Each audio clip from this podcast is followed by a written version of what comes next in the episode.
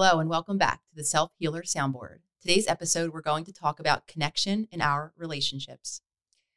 This episode was inspired, as all episodes are, based on the conversation that we had in our previous episode, which, of course, then was a conversation from all of the previous ones there. So we really are continuing to engage in one giant collective conversation as we very well understand whatever it is that I, Jenna, am dealing with and Nicole is dealing with and our family and our lives is also what the collective is dealing with in some way. And last week we touched on, well, we spoke on grief and our own journeys, um, especially very Raleigh for me, it being a few weeks um, past my brother Jacob's passing. So, this conversation about grief and sadness and hearing the collective connection that each person has, and a lot of people who you know, are choosing to go on the journey of feeling their own grief for the first time, even though it may have been decades ago. And really hearing the resonance with the fact that if you have ever loved, you will someday know grief. And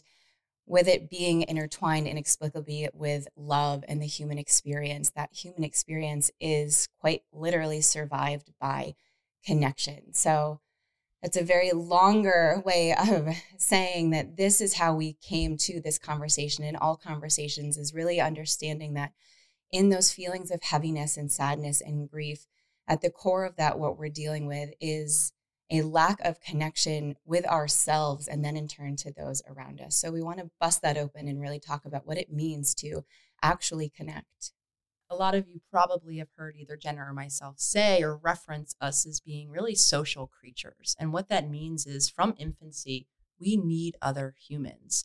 As I often say, we can't survive on our own. Those earliest connections are necessary for our survival.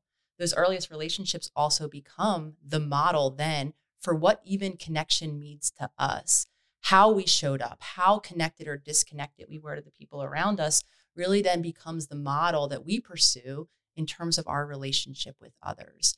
And a lot of us, of course, didn't feel safe in our bodies, in our relationships, in our homes when we're younger. So the definition that we're bringing with us into adulthood of connection is really based on that earliest environment. Those earliest environments are environments that we were essentially given. It's our deck of cards or our hand of cards that each person was given. Now, while we don't necessarily have a say or are responsible as children for the deck of cards that we are given, as adults, it does become our responsibility how we play that hand, how we choose to respond to it. And if we choose to allow those earliest experiences to cement our life and our patterns and behavior in stone, or if we choose to do the work and even choose to have the work of acceptance to accept the fact that that is the deck of cards that we were dealt. Now it's up to me and it is in my power to choose how to respond and play them how I want to and maybe create something new that is completely different from the set of cards that I was given. What you're highlighting, Jenna, is the reality that we carry that model with us. We carry the way we once connected with us into adulthood. So, to speak to your point, however long ago our past was, as we show up and bear witness or consciously watch ourselves living those same patterns at that moment, right? It becomes then our responsibility to change the way we show up because we all have that default mode. We all have the way that we're most familiar with showing up in our relationships. And until we become conscious, that's how we're going to show up. So I want to just quickly go over really common definitions, if you will, of connection. And again, based in our earliest experience, some of us have lived connection as being worry or overprotection. Think of the helicopter parent, right? For those of us who had that experience, that's how we begin to define connection. So, unless someone is overly worried about us or tending to our every need, we might not feel connected to that person. Another really common one, um, one that I definitely resonate with, is when in childhood connection meant distance or abandonment or lack of that other person, neglect in a sense. Again, similarly into adulthood, that might be how we are most familiar with connecting to another, having that distance, that is. Another really common one is the habit of suppressing or denying aspects of ourself in terms of our connection. So, not bringing issues to the table, expressing our concern with other people. Again, mirroring likely the space we didn't have to do that in childhood. So into adulthood, we push those feelings down. We don't bring our sadness, we don't bring our anger, we don't bring our grief to our relationships because to us, that isn't what connection has meant. And then another one, again, that I also resonate with is a lot of us learned connection around certain ideas, certain beliefs, or certain experiences. We see this a lot with religion, with culture, um, a lot of times in shared climates of stress or of sadness. Again, connection means for us sharing those beliefs, sharing those feelings with another person. And again, in absence of that, a lot of us in adulthood might not feel connected to the relationships or the people around us. And how could you possibly feel connected to another or to those around you if you aren't feeling connected to yourself or if you don't even know what it feels like to be connected to yourself, which truly is just allowing yourself to be, allowing yourself to be in the present moment. So, this connection that we're talking about, as with all things on our healing journey, it is an inside job. I can't want something so much for that person over there that they'll make it happen. I can only want something so much for me over here that I will then take the action to make it happen. And particularly with Jake's passing, this has been so highlighted for me because there's all of the, you know, the should haves, the would haves, the what ifs. And in reality, the only thing that I can do is look at me and my connection to me and my connection to those around me. And it took really this contrast of understanding that there's nothing I could have said or done or changed or wanted differently for Jake, for Jake to go and make that change. The only thing I can do now is put a mirror back on me and realize that I'm the one that then gets to take the actions, to make the choices, to be with myself, to reach out to others, to even explore and have a conversation about what connection actually even is in the first place. You're really highlighting an important point, Jenna, which is, I think, a reality and a process that many of us live, myself included, which is our first step is to look outside, is to look to the person that we're not maybe feeling deeply connected to and to bring up what fault they might be having or what role they might be playing in that disconnection. And I know I did that when I didn't feel close to relationship after relationship through my 20s, I didn't take responsibility. I assumed I was showing up as a deep emotional being, and it clearly was my partner who wasn't receiving me or who wasn't meeting me at the depth that I was interested in. Little did I know that I was playing a role in that because in childhood, lacking a really deep emotional connection with my mom and with my family members, all I knew connection as was stress. And when I really started to witness myself in relationships, not only just romantic ones, my friends included, I saw that same patterning. I would bring stress to the table. I would emotionally dump, as we say. That's all I knew connection to be. So, of course, I wasn't feeling deeply connected around all the rest of my emotions. And there were many, because to speak to your point, Jenna, I wasn't allowing them in myself. I wasn't connected enough to my body to know what I was feeling, to even then be able to express that to someone else. Yet again, I didn't see the role I was playing until I really understood how impactful that lack of emotional connection was for me in childhood. One of the most valuable things I've experienced in my own life is that experience of someone else really truly getting where you're at. And I experienced this quite a bit, which I'm very grateful for in the last few weeks.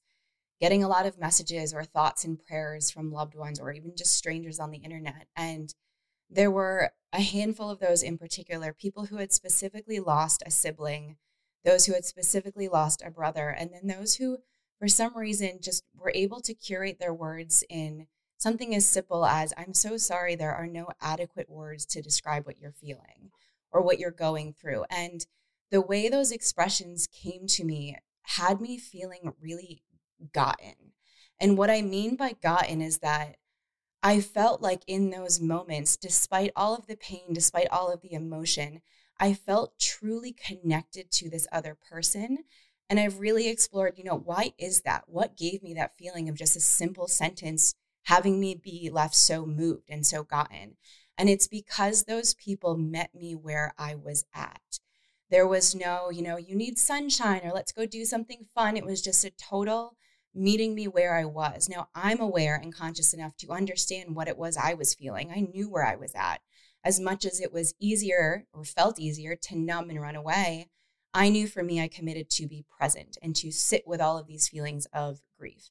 And the experience of another person meeting me where I was was truly transformative. And I mention all of this in my own exploration of connection because it's me being able to be with myself first that allows me to extend that olive branch or allows another person to extend an olive branch to me and have it actually genuinely be received by me.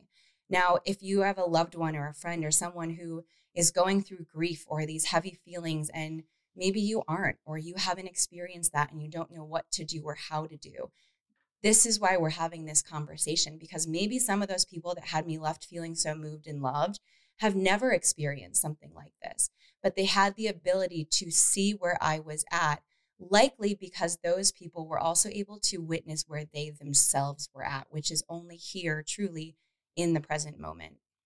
I actually looked up um, the word connection and connecting before we began to just see what came up for a, a definition and what you're highlighting this idea of being really connected to ourself then allows us to be the definition that I landed on was connection a sense of being open and available to another right that's what connection means right there is an action in even jenna's moment of being so connected to herself putting her story her sharing her feelings out there and then allowing someone to meet her where she's at while it seems very passive oh just a human showed up with a really resonating comment that took jenna's being open and available for that and again, a lot of us, based in our past experiences where we didn't have that safety in our relationships, in our bodies, this is why it is so important. And we go on and on about including our body in the healing, really teaching ourselves how to be safe because our nervous system plays a role in whether or not we can even be open and connected. And of course, you know, Jenna and myself doing the work to be connected to our body meant also to help regulate our nervous system so that we can even open ourselves up for connection when it's available. And it doesn't mean it's not scary or it's not uncomfortable. I mean, sharing even with we'll say the world or the collective whoever reads social media just sharing on social media or even sharing on this podcast for me it's you know it would be a disservice to not be transparent and tell you that it's so much more comfortable for me to to share my feelings on an Instagram post or to write something or to sit here on a podcast, that's way easier for me than it is to sit in front of Nicole and Lolly and hold their hand and allow myself to cry to them or allow my emotion to be received by them. That still is triggering. That still is difficult. Now, sitting here a couple weeks out, definitely still in this process of grief and really just confusion in a lot of ways does it has a comfort. It's helping me explore it, but it would be a disservice for you to not know that there are mm. definitely there are both sides. There's what you see in front of you right here, and then there's also behind the scenes. There's still all of that that we work through, all of the the humanness that you experience on your end. We do too. I mean, it's easier for me to just run screaming out the door or to want to leave than it is to sit in my own home with my own family and actually allow myself to connect now. So I read those different types of connection earlier when we began this episode to highlight that if you resonate it with any or all of them, it will be unfamiliar as you begin to show up in a new way. For some of us, that means really just tuning into how we feel first, because, right, we can't share how we feel with another person until we have that connection with ourselves first. The minute we do that, especially if you've lived on a spaceship or disconnected from our body like I have, that in and of itself will feel uncomfortable. Being intimately knowing of oneself is incredibly vulnerable, let alone then when I begin to share that with people around me. So, anyone who begins to witness the connections or their definition of connection in, in their current relationships and begins to make new choices to maybe deepen the connection with themselves or be vulnerable to someone else, expect it to be unfamiliar and therefore uncomfortable. And the space where this comes up for me is really holding space for others that I love and care about deeply when we are having different emotions. Because in childhood, like I shared earlier, I knew shared emotions around particularly stress with that codependent conditioning, it feels really comfortable when everyone around me feels the same way that I do. However, when you're supporting other people or in relationship, no two people are probably going to feel the same way at the same time. And I, like many of us, have that tendency or that discomfort if Jenna say is in grief or is feeling sad, and I'm not feeling that way in this moment. What it might bring up for me is helplessness, powerlessness, maybe even my own grief that it, very similar to Jenna, I don't want to feel. So I could do a couple things disconnect from the conversation entirely, or like Jenna's offered earlier, suggest that she stop feeling sad because A, right, holding space for someone who's not feeling the way I am feels uncomfortable in and of itself and might bring up something deeper for each of us. So the journey then is being connected to our emotions and also then holding space for someone else who might be in a different emotion at that time. I have a lot of compassion for those of you who are listening and really taking this in and kind of getting that wave of overwhelm of, oh my God, okay, you've got these things to connect to myself over here. And then I have my partners and the rest of life over here and how to hold space for them. What does holding space even mean?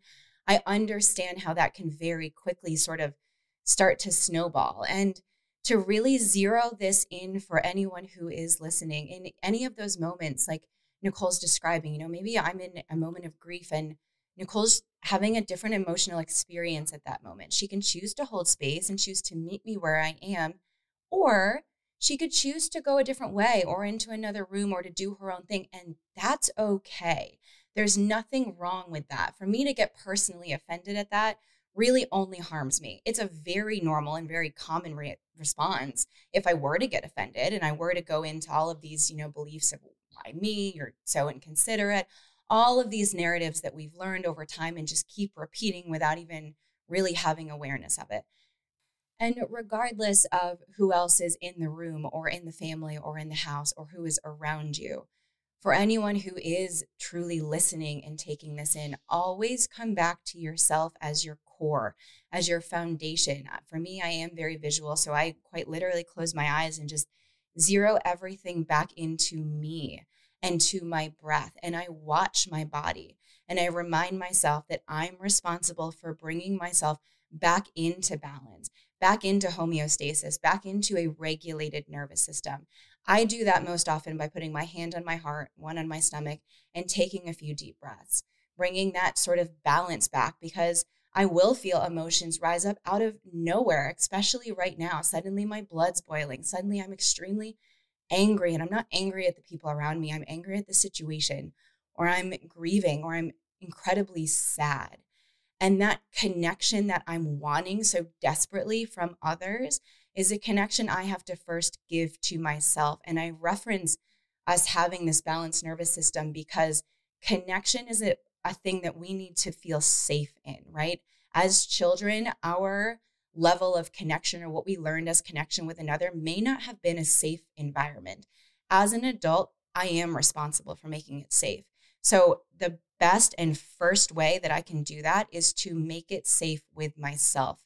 Next month in the circle, in our Self Healer Circle membership, our virtual online membership, we're teaching the beauty and power of silence and how to be with yourself in silence and the wisdom and really the lessons of being in silence and that serenity and that teaching. And it takes practice. So, if you are listening and you want to begin practicing, begin simply by coming back to your breath, by putting a hand on your heart, by just literally feeling what your physical body feels like, what those sensations feel like, and reminding yourself a little ruthlessly and compassionately that you are responsible for bringing your body into safety now as an adult. So, some questions that I think are helpful to explore, right, is to witness how is it, how connected am I to myself first? How connected am I to my relationships? Again, what is my definition of connection? How is it that I continue to show up? Another really helpful question What expectations am I putting on someone else? Again, to speak to Jenna's point, really refocusing on us. How can I show up differently? So begin to explore what might you be or continue to expect from other people that you can begin to give yourself. And then a final question, of course, is how would I like to connect? This really allows us to individualize or are you or really honor our uniqueness. Not everyone's relationship is going to look exactly like everyone else's. So here's where we have the opportunity to determine what we want connection to be for ourselves, acknowledging that we have a mind and a body, that a lot of us need to cultivate safety first in our body before we can open ourselves up then to someone else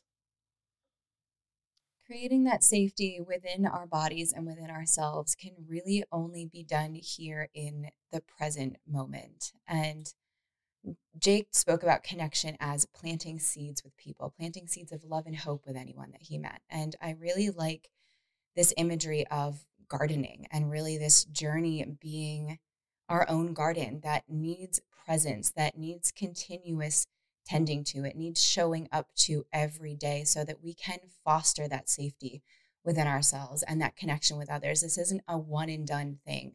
I look at the path that led Jake ultimately to where he is now, and I look at the path that many other people have taken and the different work that's been done along the way and the outsourcing of connection. And when we continue to outsource and what we think is connecting to others, really betraying our own selves, constantly ripping ourselves apart, disappointing ourselves, letting ourselves down, beating ourselves up. That I know is so often how Jake felt inside his heart. The biggest person he always disappointed was himself. And I feel that so profoundly within myself because I'm cut from the same cloth. I mean, we share the same blood. I'm from the same place that he comes from. I do fully understand that. And I see very beautifully how Jake extended outward to everyone around him. And the greatest lesson he could teach me now, even through this transition, is to truly make myself front and center for me when it comes to cultivating safety and meeting myself where I'm at, which means acceptance of where I'm at. If I want to connect with Nicole or anyone around me, I have to accept where I am in this moment and expression and joy, happiness some of those emotions might feel really far away right now. If I were to put them on and paint a happy face, it would be inauthentic. All of the darker feelings that it seems that I'd be shoving down would probably erupt later on, years later, in an argument or something with someone when it's not truly meant for them. They don't disappear, they just get pushed down. And I reference that because there's so much importance in meeting yourself wherever you are right now, today, listening however you're feeling, allowing yourself to accept that, meeting yourself right now in this moment, wherever you are, and extending yourself acceptance and love and compassion first. And then from there, then hold on to your heart and your stomach and come back to your breath or cultivate that safety. Only from there can you then extend and build a path to connecting to someone else the journey really does begin in any moment you choose to be fully present with yourself. So, honoring everyone out there listening, honoring the fact that something led you today to click onto this podcast and give a listen. That is right where you are at. You are right where you need to be. And to speak to your point, Jenna, it is an ongoing journey. Continue to reconnect with yourself so that you can then show up to have the connections, to have the relationships that we are all interested in having.